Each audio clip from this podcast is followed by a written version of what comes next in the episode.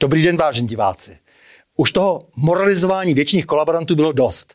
Žádejme alespoň trochu vkusu. Musíme být svědky stále stejných obrazů trapnosti a nízkosti, kdy lidé bez páteře vysvětlují těm, kteří si páteř nenechali úplně zlámat, jak by měli posuzovat ten či onen dějiný okamžik či hnutí mysli nového kolonizátora. Musíme poslouchat ty zástupy Brečnajderů, gestapáckých a estebáckých udavačů, kteří se vždy na poslední chvíli přisají k novému pánu, aby opět práskali a národ zrazovali? Petře Pavle, váš postoj k okupaci v roce 68 či klanění se politickým obětem má dnes cenu asi jako klášterní kázání bordel mama. Vaše nestoudnost stvrdila poměrně známý fakt, že v listopadu 89 došlo k estébáckému převratu, který garantoval beztrestnost představitelům bývalého režimu a který umožnil jim, jejich dětem a vybraným chartistům řádně zavázaným a zkompromitovaným přezít moc politickou a ekonomickou. Tečka. Ve studiu sedí publicista, vydavatel, bývalý politický vězeň a signatář Charty 77 Oto Černý. Vážený o to, eh, co říkáš tomu, že vlastně už dnes eh, každý vnímavý občan musí vidět, eh, o co vlastně šlo v tom roce 89 a že zůstala de facto ve skutečnosti zachována vlastně personální kontinuita od roku 48, protože ti lidé, kteří měli informace, kteří byli u moci, tak se zmocnili majetků.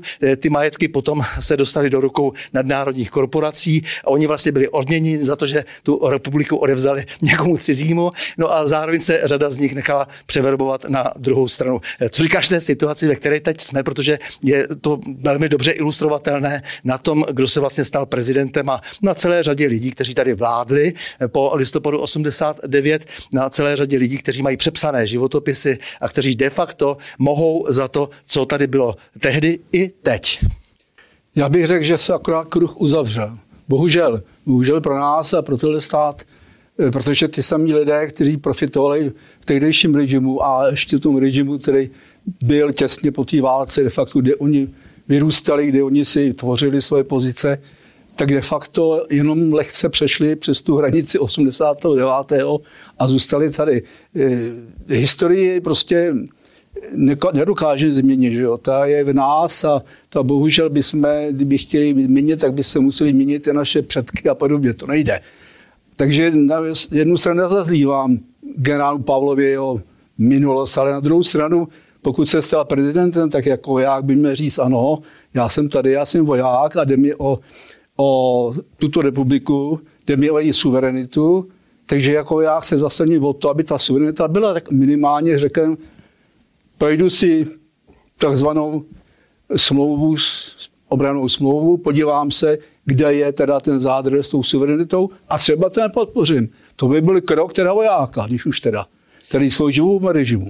No, ale on je naopak spokojený, že, že je pochválen Spojenými státy, tak. že se tam tady dostane, to znamená, že vzorně plní úkoly, které mu zadávají v podstatě Spojené státy. Takže eh, je jaksi jednoznačně ve službách cizích zájmů. To je, myslím, jako naprosto zřetelné. A, ale viděli jsme, jak se chová eh, celé to zázemí. To znamená, senátoři tady dali návrh na jmenování nějakých soudců. Ale co to, co to je za soudce vlastně? Jako soudci, kteří se vlastně nejhůře zapsali do historie eh, tohoto státu. Zrovna tak návrhy na vyznamenání vyznamenání. Tady mají být vyznamenáni lidé, kteří, jak si jeden třeba byl normalizační kádrovák Halík eh, za, před listopadem 89, Petr Pithart, vlastně tady eh, ten eh, krásný režim předtím zakládal, dneska nám vysvětluje, že se máme vyrovnat s komunismem, to ať se vyrovná především on. Nevím, proč tyhle lidé prostě mají být zrovna vyznamenáváni. Za co? No, je to, je to pochopitelné paradox, je to smutný a je to tragédie, tomu se to se nedá nějak nazvat. E, například jenom to jméno doktor Baxa, který se začíná objevovat, e, když si vezmeme, že i on odsuzoval v tehdejším režimu a odsoudil e, v roce 85 za pokus o překročení hranic 17 letého naivního kluka, který šel přes hranice s rukou, v ruce měl atlas světa jo, který měl rozvrácet rodinu, ve škole problémy a on toho člověka odsoudí k podmínce a tehdy, tehdy mít eh, trestní rejstříku paragraf 109, tak to je zničená a zničený život. A to zničil 17 letým klukovi a ani nevyužil všechny možnosti právních tehdy třeba nevím, společenskou záruku, sociální odbor a podobně. Napařil mu, i když podmínku ani na tu ne, na ty dolní hranici.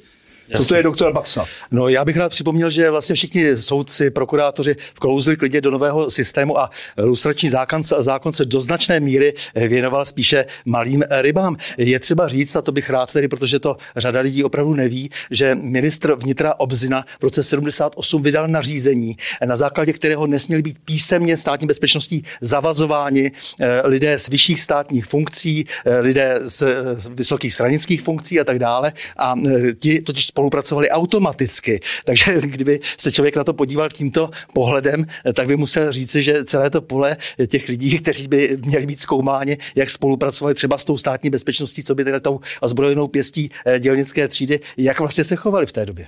To já můžu říct z vlastní zkušenosti, že Eh, to fungovalo i na těch nižších funkcích, kde se předpokládalo, že ten člověk, ten funkcionář i na té úrovni nějakého lokálního, eh, lokální komunistické buňky bude dodávat informace, pokud se k nějakým dostane, bude aktivně v tom směru působit. Oni si zavazovali i bývali i policajty, kteří vyházeli po roce 68. Někteří lidé byli tak, takový slušní, že mi to řekli. Řekli mi, hele, víš co, já musím, já musím do se svítit. Vždycky mi něco streč, abych je nakrmil, když už teda. A e, já budu mít klid a ty taky, protože víš, že jsem takovej. Vždy to přece znáš, znáš sám z charty, protože celá řada těch lidí, kteří měli na máslo na hlavě z 50. let, tak najednou se jevili, zvláště po roce 89, jako kádrové rezervy. Takže ti lidé, kteří byli nejvíce zkompromitováni, tak ty potom těm ostatním četli levity. Bylo by dobré, kdyby se v tom udělal trošku pořádek a asi ne teda tím způsobem, jak se, jak se o to pokouší ústr, protože sám tedy byl jeden čas veden eh, funkcionářem fakultního výboru SSM a tam byla největší snaha v podstatě spíše se dozvědět, co tam ještě je, eh, někam to odvléct a eh, vlastně zahrnout pod koberec. Eh, ono celkově, když si vezmete teda to dizidentské hnutí v těch začátku, konce 70. let a tak dále, tak jedni z těch prvních, co podepisali chartu, tam třeba byl plukovní hromádko, bývalý náčelník pracovního táboru Urenových dolů. A tento člověk podepsal chartu 77, nic jsem, co já vím, nic se mu nedělo, nikdy mu nešá na důchod, nic a tak dále. Pochopitelně, někdy už byl starší člověk, ale těchto lidí tam byla řada. Řada, který potom plynule přecházeli dál a utvářeli, utvářeli prostě, nebo napomáhali utvářet ten mýtus 189. Takže já bych jako byl pro, aby se zamysleli ti lidé, takový ti vypjatí antikomunisté nad tím, co vlastně říkají, protože ti, kteří eh, představovali ten režim eh, před listopadem 89, tak zradili ten svůj vlastní režim a v podstatě to, i co bylo dobré, co vybudovali, tak to sami zničili. Eh, to by bylo dobré, aby si všichni připomněli, protože mám takový pocit, že se někdy až příliš idealizují lidé, kteří vlastně nesou celou tu dobu dobu vlastně odpovědnost za to, co se v té republice stalo až do dneška. No, pochopitelně a vidíme to, já myslím, že na tím se nešáhlo, tak ani tak hluboko i po těch letech vidíme, že se to objevuje sporadicky. Teďka to u těch soudců, a kdyby se asi šlo někam dál a hloubějš a do šíře, tak se budou objevovat opravdu teda případy, kdy nad tím zůstane rozum stát, jak je to možné, že tyto lidé jsou v nějakých funkcích, nebo ty lidé byli ve funkcích a mohli ovlivňovat. Přesně tak. Takže bylo by dobré, kdyby, kdyby se alespoň nepovyšovali, nesnažili se ty ostatní moralizovat a zakrývat tak svoji vlastní minulost, eh, protože to se ve skutečnosti děje. Takže bylo by dobré, abychom si ty věci vyříkali a aby neplatila ta věta Kunderova, eh, v Čechách nebude nic odpuštěno, všechno bude zapomenuto. No, přesně tak, protože a my tak nějak trošku nedokážeme ty naše historické zvraty s nima pracovat. Vždycky prostě je to nějaká plichta, eh, kde se dostanou prostě na povrch ty silnější a ty chytřejší úvozovkách, ty, co vlastně mají přehled a měli přehled, to znamená, že byli aktivní v minulém režimu a takzvaně se jak si vpravili do těch nových poměrů, ale se vším všudy. Ten původní nepotismus, který hodně kvetl že v těch 80. letech. Potom teda ty zásluhy stranický. Teď je to dneska to samé. Ty zásluhy, stranické zásluhy jsou stále nepotismus, jak my jsme, to vidíme na těch aférách v těch Jasně. politických stranách. A ještě ti samí lidé navíc vlezli do různých loží a tak dále, Přesně, že, a zase tam... slouží v té, v té, v té struktuře Jasně. pyramidy a tak dále. Milí o to, já ti moc děkuji za rozhovor a s vámi, vážení diváci, se těším na další setkání u cyklu O čem se mlčí.